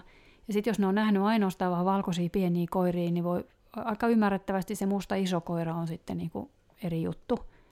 Et sen takia, ja tutkimusten mukaan pitäisi koiran niin kuin nähdä vähintään niin kuin puolen vuoden ikään niin kuin viikoittain muita koiria, että se oikeasti sosiaalistuisi. Ja näkeminen mun mielestä ei riitä se, että se katsoo niitä telkkarista. Ei, eikä, eikä varmaan sekä, että ohitetaan. Eikä vaan, niin, niin vaan nimenomaan, että se pääsee niin kommunikoimaan juuri sen näin. kanssa. Kyllä. Joo. Kyllä. Et, et mahdollisimman paljon erinäköisten koirien kanssa. Ja toki täytyy sitten katsoa se, että, että ne on hyviä ne kokemukset että niin kun on leikki, leikkikoulussa esimerkiksi valvotaan sitä ja katsotaan sitä, että, että laitetaan samanoloisia, samannäköisiä koiria. Ja samankokoisia. Samankokoisia koiria mm. nimenomaan, ei niinkään samannäköisiä, vaan samankokoisia koiria. Et joskus toki on joutunut niin kun leikkikoulussa, koska myös eri roduilla on eri tyyli leikkiä, niin on kyllä joutunut joskus rajaamaan sit silleen, että jos on ollut kauhean määrä pentuja, niin sitten terrierit on pitänyt laittaa kokonaan omanaan koska niillä on oma tyyli leikkiä ja se ei välttämättä sovi sitten niin kuin jokaisen kanssa, että ne on niin paljon rajumpia, että sitten semmoinen arempi pentu ei välttämättä niin kuin pärjää siinä, että sillekin täytyy löytää se sopiva leikkikaveri. Totta. Kyllä. Ja silleen, niin jos miettii sitten taas sitä toisen koiran hankkimista, niin kannattaa miettiä myös sen näkökulma, että ne on riittävän lyhyellä ikäerolla siinä mielessä, että ne vielä leikkii keskenään. Ja sitten se, että niillä on suht, suht samanlainen leikkityyli, että, että välttämättä Tsihu ja Perhandilainen ei sitten niinku kauhean silleen niinku turvallisesti leiki keskenään. Et sille, sen takia niinku ehkä sama rotu on niinku hyvä vaihtoehto, mutta mutta tota, ei se tietenkään ole ainoa oikea vaihtoehto. Niin, totta. Ja vaikka ne on vähän eri kokoisetkin, niin yksilökysymyksiä aika paljon. Että saattaa olla, että hyvinkin leikit menee yksin, vaikka koirilla olisi koko eroa. Voi, joo, joo. kyllä hyvinkin. On nähnyt paljonkin tätä, mutta et kyllä siinä aina sit, jos koko ero on suuri, niin sit siinä voi vahinkojen, niin kun, vahinko mm. tämmöistenkin juttujen takia sit tulla onnettomuuksia. Kyllä. Että, että jos se iso koirakatta pentu vielä täysin hallitse itseään ja omia liikkeitään, niin voi olla, että se vahingossa jyrää pienen koiran ja sitten sille saattaa oikeasti tulla joku vamma, mikä ei edes välttämättä näy juuri sillä hetkellä vielä siinä. Kyllä, ja oman pennun kanssa niin on pitänyt aika tärkeänä sitä, että, että ne aikuiset koirat, kenen kanssa on päässyt leikkiin pikkupentu aikana, niin mä oon tiennyt, että ne on niin kuin lempeitä ja kilttejä eikä liian rajuja sille. Niin, juuri että näin. ei tule revähdyksiä tai muita vahinkoja siinä sitten. Mm, mm, juuri näin, kyllä. Pureminen on ehkä yksi sellainen asia, mistä tulee tosi paljon kysymyksiä, että mitä sille pentupuremiselle voi tehdä, ja siihen ei ole ehkä ihan niin kuin yksiselitteistä vastausta. Tärkeintähän siinäkin on niin kuin miettiä se, että se ei pääse vahvistumaan se käytös, että osittainhan se liittyy sitten siihen ää, niin kuin hampaiden vaihtumiseen, mutta ei ihan täysin. Ja se puremisen estohan tulee emolta vasta silloin 8-9 viikon tietämissä. Että se puoltaa sitä luovutusikää vähän vanhemmaksi kuin sinne 7-8 viikkoon. Mitkä sun keinot on pentupuremisen niin kuin hallitsemiseksi? No mä yritän pitää silloin, kun se on niin kuin pahimmillaan, eli sehän siihen hampaiden vaihtumiseen saakka on sitä pentupuremista yleisimmin, mm. niin yritän pitää tosi paljon tarjolla kaikkea, mitä saa purra. Ja myös käden ulottuvilla kautta taskuissa, että, että jos meinaa tulla puremista, niin yritän laittaa sitten sen et pure tätä, älä pure mun sormia. Mm. Siinä kannattaa ää, aika pitkälle huolehtia siitä, että ei siinä käy niin, että sä palkkaat sitä, että pure sormia, niin saat leluun tai saat namin tai luun tai jonkun. No se on totta, kyllä. Ja sitten toinen semmoinen keino, mitä on itse käyttänyt, niin, niin on sanonut aika kimeellä äänellä ai silloin, mm. kun se on ruvennut puremaan. Joo, ja se tota on aika, käytän, joo. Ja se on aika tehokas myöskin. Ja ne oppii siitä aika nopeasti yhdistää, että nyt se puruvoima oli liikaa tai jotakin. Että, että jos on niin sopivassa iässä, niin toi toimii vielä, mutta jos ne on vähän päässyt vanhemmaksi, niin se ei välttämättä toimi. Ja sitten jos sattuu olemaan vaikka se terrieri, joka sitten vaan niin innostuu siitä lisää, niin sitten on se riski. Et mulla on ehkä pahin pentupuria ollut se terrieri. Et se, oli, se tuli mulle yhdeksän viikkosena, mutta kyllä se roikkui silti ihan hirveästi lahkeissa esimerkiksi. Joo. Ja joku on mulle joskus opettanut, että lasten kohdalla, kun ne, jos koira pen, pieni pentu roikkuu siellä, että puree nilkkoja, niin lapsille vaan kumisaappaat jalkaan, niin ei niin kuin, ne pääse sitä sitten vahvistaa. Ja tietysti se, että lahkeessa roikkumia on pentu, niin ettei nyt vahingoskaan lähde vetää sitä jalkaa mm. jotta se ei ole niin kuin kiinnostava niin mm. siinä, että ei tule vetoleikkiä heti siitä. Toihan, niin. on, toihan on tyypillistä russellikasvattajille, kun ne menee pentulaatikkoon, niillä on kalastussaappaat jalassa. Onko? en mä tiedä, onko se urbaani legenda vai pitääkö se paikkaansa, mutta voin hyvin kuvitella sen, että mulla on kuin yksi terrierin pentu ollut, niin, niin, tota, niin se roikkuu aika paljon lahkeissa ja, ja tota, mä tein sen kanssa ihan sitä, sitä että, että mä vaan joka kerran niin kuin, joko ju, juuri tuon, että, että jos sehän halusi repiä sitä, niin se halusi vastusta. Niin mä yleensä sitten kuljin sen perässä silleen, että se ei oikeastaan saanut ikinä siihen vastusta. Niin siellä yleensä sitten oli, että lahtaa mälsää ja tämä itse asiassa maistuu pahallekin tämä lahje. Niin se saattoi loppua sitten siihen, joskus ei loppunut, niin sitten mä tein sitä, että mä vaan aina otin sen syliin, irrotin sen mun lahkeesta, otin sen syliin, rauhoitin sen siihen, pidin sitä sylissä niin kauan, että se rauhoittui ja laskin alas. Ja kyllä mä välillä sain sen tehdä sen 17 kertaa niin kuin peräjälkeen ennen kuin se sitten lopetti sen, että se vaatii vaan ihan hirveästi sitä lempeää jääräpäisyyttä. Kyllä. Sitä niiden pentujen kanssa kyllä tarvitsee. Mm. Et mä sitten mieluummin niin käytän sitä lelua just sillä lailla, että ennaltaehkäisevästi, että kun tietää, että kello 19 alkaa iltavilli, niin mä voin kello 18.30 sen kanssa vähän aikaa ruveta leikkimään ja ehkä treenaamaan vähän jotakin, tekemään tämän tyyppistä, että, että se ei niin kuin tuliskaan, eli se ennaltaehkäisy on niin kuin tärkeää. Joo, et ehkä peruspentupuremiseen, niin kuin, kun sitä on niin kuin, varsinkin aina alkuun, kun sitä nyt oli enemmän siinä, mm. ja sitten ehkä siinä tulee se, kun hampaat vaihtuu, niin tulee uudestaan semmoinen niin kuin, sysäys sitä puremisen tarvetta. Mm, niin, se on sitten sitä ikineen kutisemista. Kyllä, kyllä mutta sitten vaan niin kuin, se, että tarjolla on riittävästi pureskeltavaa Joo, auttaa myöskin Ehdottomasti, siihen. ehdottomasti ja erilaista. Että se kyllä. voi olla, että jos me ostetaan se tietty luu, niin se ei välttämättä se koira sitten just siitä luusta niin kauheasti välitä.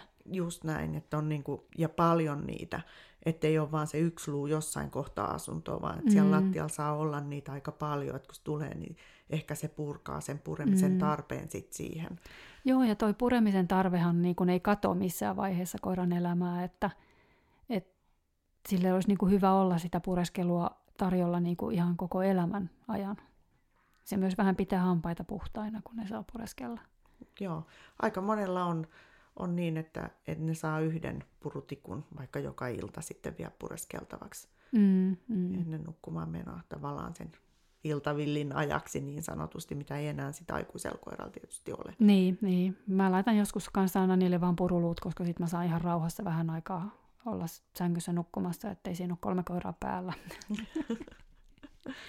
niin ne sitten rauhoittuu, mutta se vaan aiheuttaa yleensä sit sen, että sit niillä on kauhean jano ja sitten niillä on kauhean pissähätä ja ne herättää sen takia yöllä. Että, sitten täytyy vähän yrittää ajoittaa sitten kanssa näitä asioita silleen, että, että saisi ne suju, sujumaan silleen oman mielen mukaan, eli miettiä se, että mihin aikaan mitäkin tehdään. Kyllä, joo. Sitten kun on kunnolla aikuisia koiria yli kolmevuotiaita, niin sitten yleensä ei ole niin ongelma, mutta, mutta siinä nuoruusvaiheessa, kun se sisäsiisteys ei ole vielä ihan täysin kunnossa ja niin kuin nyt näin, niin siinä kohtaa kannattaa niin kuin miettiä miettii sitten niitä ajankohtiakin, että mihin aikaan tekee mitäkin, että se koira tekisi ne tarpeet mahdollisimman paljon sinne ulos esimerkiksi. Joo, ja mä oon itse jotenkin todennut, että, että, että pentujen alevuotusten kanssa ja miksei aikuistenkin koirien kanssa, mutta sitten ei enää niin paljon, niin nämä rutiinit auttaa siihen, että kun ne tietää, että päivässä – että yleensä touhutaan, treenataan tai jotain touhutaan kotona tiettyyn aikaan ja sitten käydään joku iltapissi on tiettyyn niin kuin sen jälkeen, vaikka se olisi kellonajallisesti ihan se sama mm. orjallinen, mm. mutta asiat tapahtuu tietyssä järjestyksessä, niin jotenkin se tuo rauhaa ja helpottaa sitä koiran olosia myöskin, että se tietää vähän myöskin itse, että mitä tapahtuu milloinkin. No mä taas pyrin nimenomaan siihen, että meillä ei olisi niitä rutiineita, Eli se, että mä en todellakaan halua, että jos mä oon keskittynyt tekemään vaikka illalla kotona töitä, että mulla alkaa kello yhdeksän koirat koputtelee tuossa sen näköisenä, että hei, meillä on iltapalan aika, vaan pyrin siihen, että niille ei ole niitä ruteineja, että ne ei saa sitä ruokaa säännöllisen niin kuin, tiettyyn aikaan. Plus, että se helpottaa sitä harrastuselämää sitten, että, että kun mä voin syöttää ne sitten monta kertaa syötän ne esimerkiksi sillä, että mä treenaan niiden kanssa, niin ne saa sitten sapuskan niin kuin siinä samalla. No itse asiassa mulla on ihan sama, että mä syötän kyllä ruuan usein treenissä ja myös aika pienenkin pennun kanssa. Toki sinne se saa niin paljon, että se ei kaikkea saa treenissä, että sitten se saa myös kupista, koska ne syö. Pienen niin, pennun kanssa. Pienen pennun kanssa myöskin no, on. Pennoillahan just kun ei niille voi kauheasti antaa, niin sitten se kaikki ruoka menee automaattisesti sen treeni aikana. Onko tässä niinku ero meidän treenimäärissä on, vai, on vai missä? Varmastikin. Mutta, mutta siis niinku, että tavallaan jos se ruoka on mennyt treenissä mm-hmm. jo, niin, mutta silti niinku siinä on ne rutiinit, että tavallaan ehkä enemmän se, että et, et niinku käydään just, saat luun ja mennään ilta, nyt on leikkiaika tai joku touhumisaika, mm. oli se treeni tai muuta, että välttämättä se ei ole se ruoka mm. niinkään. Että mäkään en kyllä anna ruokaa, vaikka aamuruokaakaan aina samaan aikaan, vaan se vaihtelee mm, hyvin mm. paljonkin siitä johtuen on sitä, että mä tykkään nukkua aika pitkään aamulla. Mm. Ja onneksi mun koirat on kaikki sopeutuneet aina siihen, että ne ei ole moksiskaan, vaikka mä nukun puoli kymmeneen. Mä voin tuoda ton hopun sulle unikouluun, kun se on sellainen koira, että mulla kaksi muuta on niinku hereillä niinku munkaan tavallaan samaa, mutta hoppu nukahtaa joka ilta kuudelta, jos se vaan on mahdollista. Jos ei se ole, niin sen silmät luo, niin on puolitangossa ja se nuokkuu jossakin istualleen. Ja sitten se on tietysti myöskin hereillä aamulla ja hirveä aikaisin, että sillä on ihan eri rytmi kuin meillä muilla.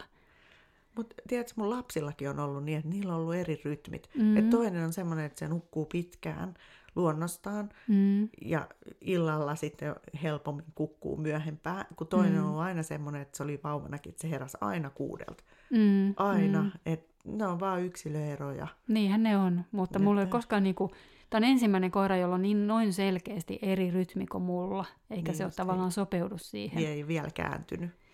No ei se, se on kolmevuotias, mä en usko, että se kääntyykään, koska se on myöskin sitten, jos niin miettii treenejä, niin se saattaa illan treeneissä olla jo, niin kuin, vaikka se on muuten tosi semmoinen niin vauhdikas, niin illalla, jos myöhään treenaa, niin siellä saattaa olla niin kuin sit jo, niin kuin, se on hidas ja vähän niin kuin, en, en mä nyt voi sanoa, että se haluton on, mutta siitä ei saa ihan sitä samaa irti. Mitä niin, siitä, motivaatio niin se, ei ole ihan, että vähän jo unia. No, väsyttää jo, Joo, niin, niin. niin.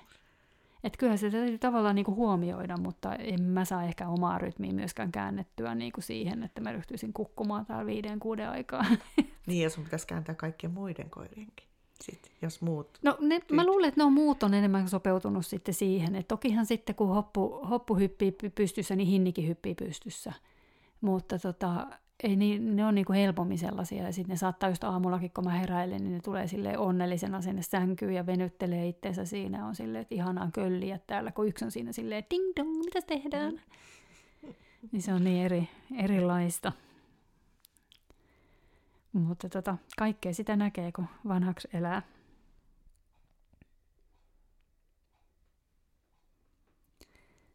Tuosta puremisesta oikeastaan niin äh, voisin myös sanoa sit sen, että sit toinen mitä mä teen, varsinkin jos pennut niin kuin isompana puree, että sitten se russelikin, kun se oli niin kauhean pieni silloin pentuna, niin sit sen kanssa oli vähän vaikeampi tehdä sitä, mutta et just sit sitä, että teen, että pienillä kaulapannan niillä pennuilla tai koirilla, ja otan sitten kaulapannasta sellaisen otteen, että se ei pääse niinku pureen mun käsiä.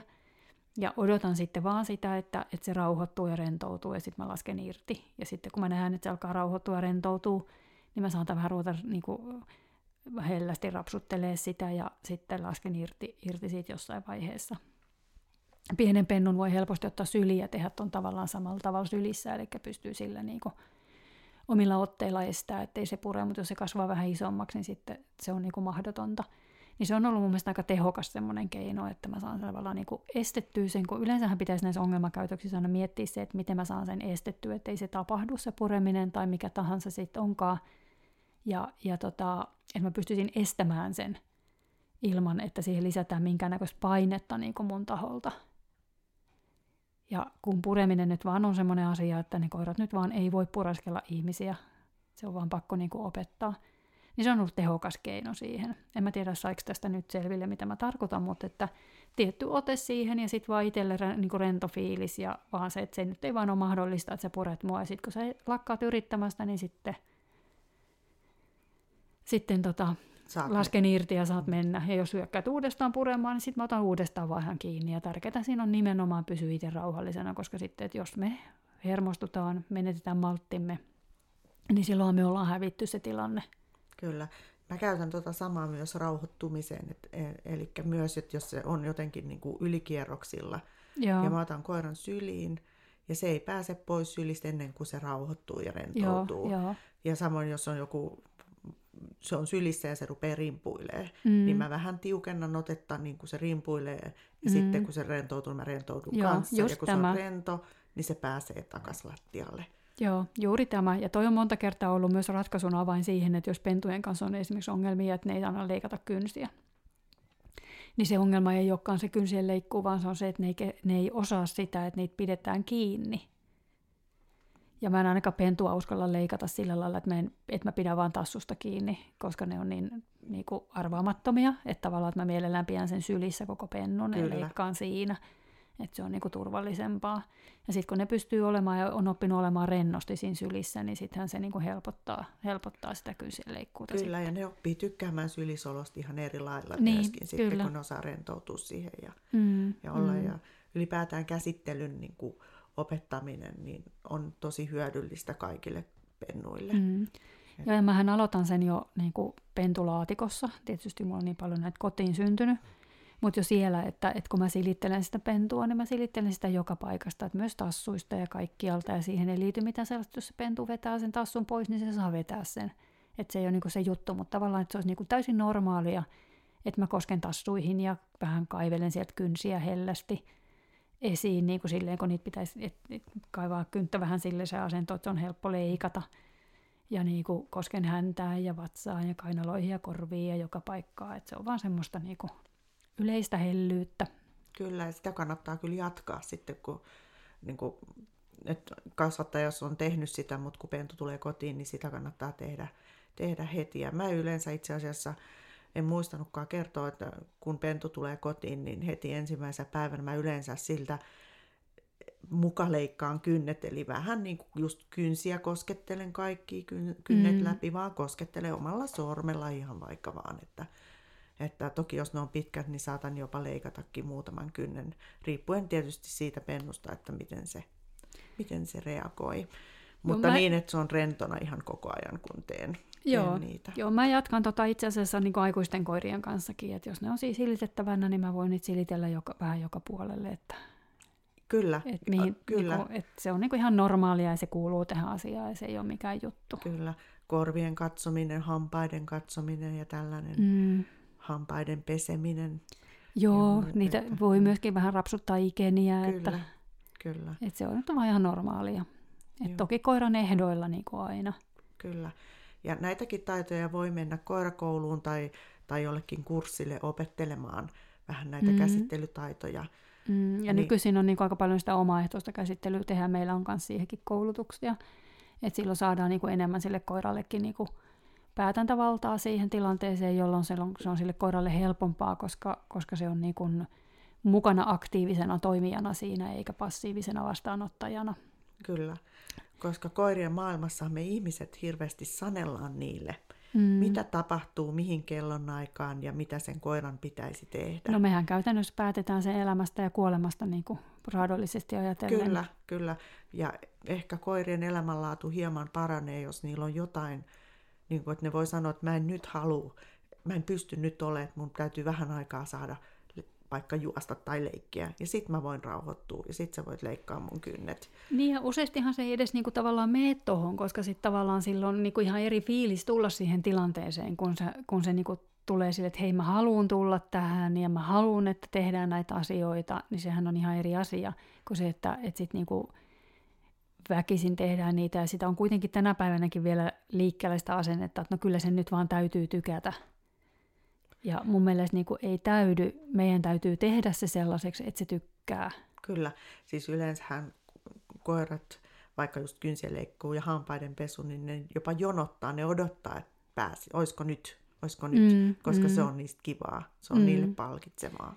Niin, ja siitä voidaan tehdä yksi tämmöinen niin kuin mukava asia lisää sen eläimen elämään ja sinne puolelle, eikä niin, että se on niin kuin epämukava asia. Et, että tota, toki sitten on näitä tiettyjä hoitotoimenpiteitä. Mun on vaikea kuvitella, että esimerkiksi joillakin koirilla joudutaan nyppiä karvoja korvasta, että se ei sattuisi. Ilmeisesti ne jossain vaiheessa ja joiltain rodulta lähtee, niin kuin, että ne oikeasti niin kuin on jo itse käytännössä irti ja ne nypitään siinä vaiheessa, jolloin se välttämättä ei sit satu niin paljon. Mutta sitten on niitäkin, mitkä pelkää sitä touhuu ihan hirveästi. Ja musta tuntuu ihan kauheaa ajatella, että jos mun kar- korvassa kasvaisi karvoja, että niitä nypittäisi niin kuin sieltä pois, niin sehän tuntuisi niin kuin aika kauhealta, että kun siihenkin on keinoja, keinoja millä, millä ne saadaan sieltä irti sitten niin nätimmin. Mutta tota, mitäs, no sitten yksi semmoinen, niin mikä, mikä meidän pentukoulussa esimerkiksi tulee, että me opetetaan kaikille koirille jo lähtökohdallisesti siellä kuonokoppa, koska siitähän saa tosi helposti kivan tehtävän, että se on kohde, kohdetyöskentelyä, Eli kosketan nenällä tuota kuopan, kuonokopan pohjaa, niin saat karkkia, ja siitä vähitellen sitten niin mennään eteenpäin. Ja musta on semmoinen taito, mikä pitäisi opettaa ihan kaikille koirille, koska ei koskaan voi tietää, milloin tulee se hetki, että tapahtuu onnettomuus. Ja kilttikin koira saattaa siinä vaiheessa onnettomuus, kun se on kipeä ja silloin sitä sattuu tosi paljon, niin se saattaa olla omistajillekin aggressiivinen. puhumattakaan sitten niin kuin ihmisistä eli eläinlääkäristä. Niin jos siinä tilanteessa me lykätään sille vielä kuonokoppa, mikä on sille ihan uusi juttu, niin sehän vielä pahentaa sen koiran kannalta sitä tilannetta. Mutta jos se kuonokoppa onkin opetettu etukäteen mukavaksi jutuksi, niin silloinhan, silloinhan me helpotetaan sen koiran oloa siinä tilanteessa ja taataan se, että se koira ei sitten niin pääse puremaan ketään, eikä varsinkaan eläinlääkärin tärkeimpiä työkaluja, eli käsiä. Kyllä, ja siitä taitaa olla Vision sivuilla ilmainen video, opetusvideo, on, jonka voi joo, katsoa. kyllä, joo. Siinä näytetään kaikki vaiheet ja sitä, sitä mukaan pystyy sitten niin kuin itsekin tekemään, tekemään samat treenit, niin, niin se on siellä tosiaan ihan ilmaisiksi katsottavina. Sari, missä vaiheessa sä alat pentujen kanssa äh, harrastaa tai treenaamaan harrastuslajeja? Tuo on aika hyvä kysymys itse asiassa. No, missä vaiheessa mä rupean tekemään sitä? No mä rupean kyllä jotain asioita niin tekemään heti, kun se pentu jo niin kuin tulee ja mä rupean niin tekemään niitä arjen rinnalla niitä asioita. Mm, mutta niin kuin, mulle on kuitenkin niin kuin ensimmäisen vuoden kaksi tärkeämpää se arki ja sen arjen sujuvuus, koska se, niin kuin, mä haluan, että ne, ne on niin semmoisia asioita, mikä toimii, koska ne, ne on niin kuin läsnä koko ajan sen koiran kanssa toimiessa. Et siinä sivussa mun mielestä ihan hyvin voi ruveta tekemään harrastuslajeja, jos vaan niin kuin itsellä riittää niin kuin päässä tilaa, eli sä pystyt tavallaan niin kuin huolehtimaan siitä, että, että sä pystyt katsoa, että ne arjen asiat toimii, ja sitten on ne treenisessiot erikseen, erikseen missä tota, sitten tehdään niitä harrastuslajeja. Mun mielestä niin arkea mä teen aika paljon niin siinä arjessa itsessään, vaan sillä, että mä mietin, että mitä käytöksiä, että mihin mä reagoin itse. Eli mä pyrin siihen, että mä reagoin niihin, kun se koira tekee oikeita asioita ja keskityn niin kuin niihin. Ja siellä ei välttämättä ole niin kuin kauheasti semmoisia asioita, mihin tulee mikään vihjesana. Luoksetulo tietenkin on heti alusta saakka semmoinen, mutta moni muu asia on semmoinen, mihin mä en ota niin kuin mitä vihjesanaa mukaan ennen kuin vasta sitten, kun ne käytökset on niin kuin käytännössä valmiita ja monet asiat mä jätän arjessa niin kuin nimeämättä, en, niin kuin mä teen niihin enemmänkin ympäristön vihjeitä, eli silloin kun tulee ihminen tai koira vastaan, niin ää, mä rupean palkkaamaan kontaktista, niin siitähän tulee pikkuhiljaa se niin kuin vihje tehdä se käytös. Ja tota, niin kuin, ne on semmoisia arjessa tapahtuvia juttuja. Sitten jos pennulla on erilaisia juttuja, mitä, mitä mun täytyy niin tieten tahtoin vahvistaa, että jos käsittely on vaikka vaikeaa tai se pelkää muita koiria tai jotain, niin sitä mä otan ne tietenkin työn alle. Mutta muuten se tulee siinä niin kuin arjessa koulutettua se koira. Niin sitten mä rupean tekemään mm, niin kuin eri harrastuslajeja käytännössä silloin ihan niin kuin pennusta alkaen. Joo. Niin kuin tiettyjä palasia ja perusvalmiuksia. Mä en välttämättä siinä vaiheessa tiedä edes, mitä lajia mä tuun sen kanssa harrastamaan. Mutta tota... Miten sä valitset sen harrastuslajin? No mä teen tietysti paljon niitä asioita, mistä mä itse tykkään, mitkä mua kiinnostaa. Ja tota, sitten niin kun, kun se pentu siitä kasvaa, aikuistuu, niin sitten niin kun alkaa näkyä se, että mistä se koira tykkää ja mitkä sille on niin vahvoja juttuja. Et että mä teen aika paljon erilaisia juttuja koirien kanssa. Mulla ei ole mikään kiire mihinkä kokeisiin. En mä ottaisi pari edellistä koiraa, niin en ole edes käynyt missään kokeissa. Mulla se aikanaan oikeastaan loppu siihen, kun mulla kuoli se koira, minkä mä olin niin kouluttanut moneen lajiin, niin kun silloin oli tehty kaikki niin pieteetillä. Ja sitten kun mä aloin sen kanssa kisaamaan, niin se kuoli vajaa viisivuotiaana ihan puun takaa, niin mun loppu vähän se harrastus tietyllä tavalla siihen – sitten kun mä oon ehkä kiinnostuneempi siitä, että miten asioita koulutetaan, miten mä saan käytöksiä aikaiseksi, miten mä itse opin asioita, niin se on ehkä semmoista, mikä motivoi mua enemmän kuin kisatulokset. Mutta tota, mm, jos mä mietin näitä mun tämänhetkistä kauhukaksikkoa ja, tot, niin kuin, ja hattia siinä sivussa toki myöskin, niin mä oon tehnyt Hatin kanssa paljon asioita, mitkä on mulle uusia. Sen kanssa on paimennettu, sen kanssa on treenattu suojelua, missä ei ole todellakaan koskaan ollut ajatuksenakaan mikään kilpailu, vaan lähinnä se, että mä itse opin asioita. Ja, ja tota, sitten näiden kakaroiden kanssa niin on tehty kaikkiin lajiin tokoa, nosea, PK-puolelta hakua, rullailmaisua. Mä lähdin kouluttaa niillekin ihan pienenä, että niillä on se ollut jo valmiina tosi pitkään – tai valmiina ja valmiina, mutta niin kuin silleen niin kuin pitkään. Ja tota, sitten mä tästä vähitellen. Tosin tässä kohtaa mä päätin silloin jo heti, että Hoppu olisi mun PK-koira, että mä satsaan sen kanssa PK, että se on son tyyppinen, niin jo silloin luovutusien tienoilla. Ja Hinni on mun tokokoira, ja kyllä niiden vahvuudet edelleenkin näyttää niin kuin näin päin menevän, että, että katsotaan nyt, mitä niistä tulee, tuleeko niistä koskaan mitään, mutta tärkeintä on, että matkalla on kivaa. Kyllä. Ja meneekö se vähän niin, että kun koiran kanssa alkaa jotain lajia edes pikkusen harrastaa, niin kun se on itsestäkin kivaa, niin se sama fiilis välittyy koiralle. Se koira palkkautuu kuitenkin siellä siitä tekemisestä loppupeleissä, yhdessä tekemisestä, niin sitten se alkaa siitä koirastakin tuntua kivemmalta ja kivemmalta. Joo, totta kai, mutta äh, niin kun jos miettii sitä, että me lähdetään tekemään jotain kisakoiraa, niin sitten esimerkiksi jos PK-puolelle, niin Hinni on huomattavan paljon huonompi hyppäämään kuin hoppu.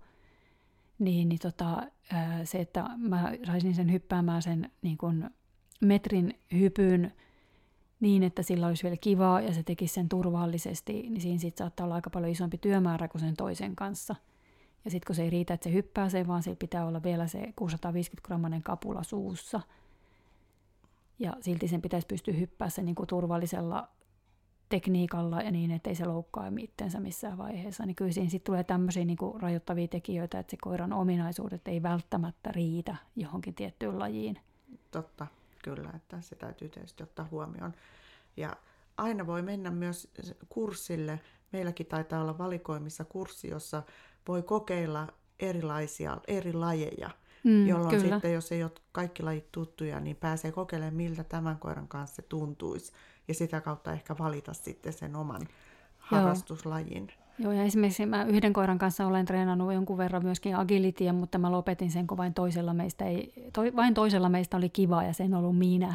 niin, niin, tota, ei vaan se ei ole ehkä semmoinen mun laji, mikä mua kiinnostaisi. Joo. Täytyy sanoa, että nyt kun meillä on nuo uudet ihanat pinkkikeltaiset esteet, niin sitten oli kävi mielessä, että pitäisiköhän mun ruveta treenaamaan tätäkin, mutta sitten mä järki sanoa, että ei.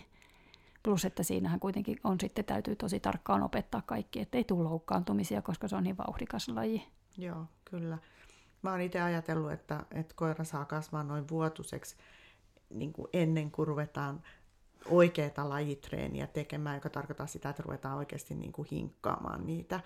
Että toki paljon on tullut tehtyä jo, osittaisia on tullut noudon ketjutusta tehtyä ja, ja seuraamisen aloittamista ja vaikka mitä pieniä käytöksiä sinne mm, yksittäisiä, mm. mutta ne on ollut enemmän tämmöisiä vaan niin kuin aivotyöskentelyä ja, ja vaan huvikseen peruuttamista niin, ja muuta tämmöistä niin. treeniä, joka ei ole vielä suoranaisesti sitä, että tätä me aletaan treenaamaan. Mutta ne on niitä niin kuin pohjataitoja ja niin kuin monet niin kuin äh, lajithan koostuu nimenomaan siitä, että siellä on erilaisia palikoita, mistä me lähdetään kokoamaan niin kuin niitä, niitä kokonaisia liikkesuorituksia, kokonaisia koesuorituksia. Niin nehän on niitä pohjataitoja ja sitten kun se on tavallaan minusta hirveän tärkeää, että se koira oppii oppimaan, että se on minusta niin se ykkösjuttu, Kyllä. Että se oppii tarjoamaan käytöksiä, se osaa tehdä rauhallisia käytöksiä, se osaa tehdä vauhdikkaita käytöksiä, se hallitsee omat tunnetilat – ja niin kuin ni, niihin kaikkiin käytöksiin liittyy tietyt tunnetilat, niin nämä on ihan hirveän tärkeitä semmoisia pohjataitoja. Kyllä, ja niitä ei niin kuin... opi ihan hetkessä, että siellä on niin paljon niitä pohjapallikoita, mm. mitä tarvitaan kuitenkin harrastuskoirallekin. Kyllä. Että kyllä se vuosi vierähtää ja toinenkin siinä, että saa noita niin kuin kuntoon. Mm, kyllä.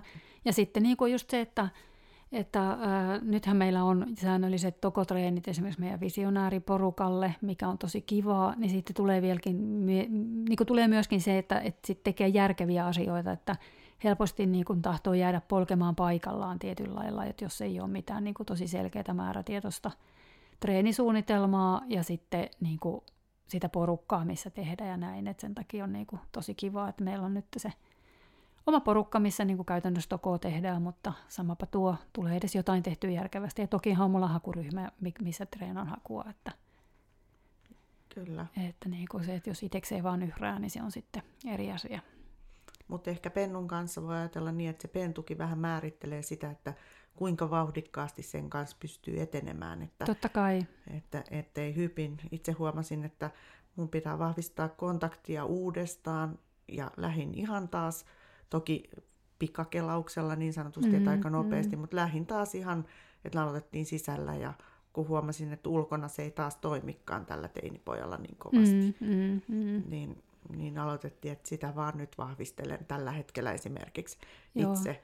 Ja ihan... urosten kanssa joutuu tosi useasti tuohon, että kun ne tytöt alkaa kiinnostaa, ne hajut alkaa kiinnostaa, niin sitten niin kuin se omistajan merkitys alkaa olla vaan se pakollinen ankkuri siellä perässä, että, Kyllä. että siinä joutuu tekemään monta kertaa enemmän töitä kuin, kuin sitten vaikka Nartun kanssa siinä tietyssä Näin ikävaiheessa. Kyllä.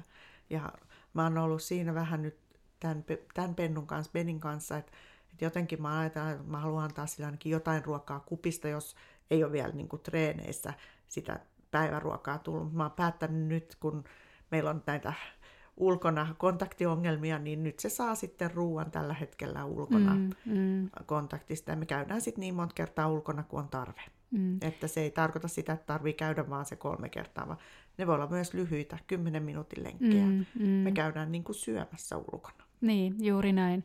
Ja silloinhan se useasti onkin tehokkaampaa, kun se tekee pieniä pätkiä niin kuin useasti, kun se että yhtäkkiä vetää tunnin treenit, niin sen teho on sitten vähän eri luokkaa. Kyllä. Mm. Mutta ihania ne on, vaikka välillä vähän ärsyttäviä, ne pennut. On, ja täytyy sanoa, että kyllä mulla nyt on alkanut tulee jo silleen, kun alkuun oli silleen, että pennut oli vähän niin kuin, no ei nyt ihan yök, mutta oli ihan silleen, että ei todellakaan tollasten halua, mutta nyt on alkanut tulee taas sitä, että, että kyllä se pentu olisi aika kiva. Mut, mutta tota, onneksi mun autoon ei mahdu enempää ja mä haluan, ja oikeasti mulla on niin paljon tekemistä näiden kolmen kanssa, että ei mulla ole mitään, mitään niin mahdollisuutta. Mm. Mutta mikä olisi muuten semmoinen ideaali ikä ottaa toinen koira? uusi pentu kotiin? No täytyy sanoa, että en ihan silleen niin kuin varauksetta suosittele kahta pentua yhtä aikaa. Että kyllä tämä on niin kuin tosi haastavaa ollut. Ainakin näin niin kuin vilkkaan rodun edustajana tämmöisellä, jolla on niin kuin aika paljon niin kuin tarvetta tehdä kaikkia asioita.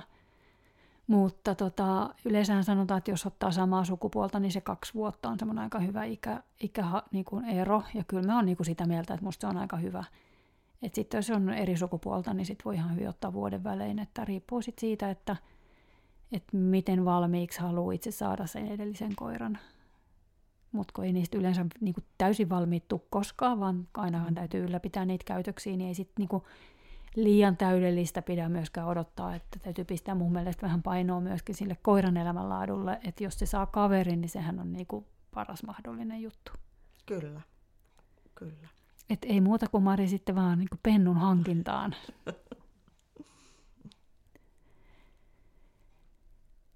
Olisiko me juurruttu tarpeeksi tästä aiheesta?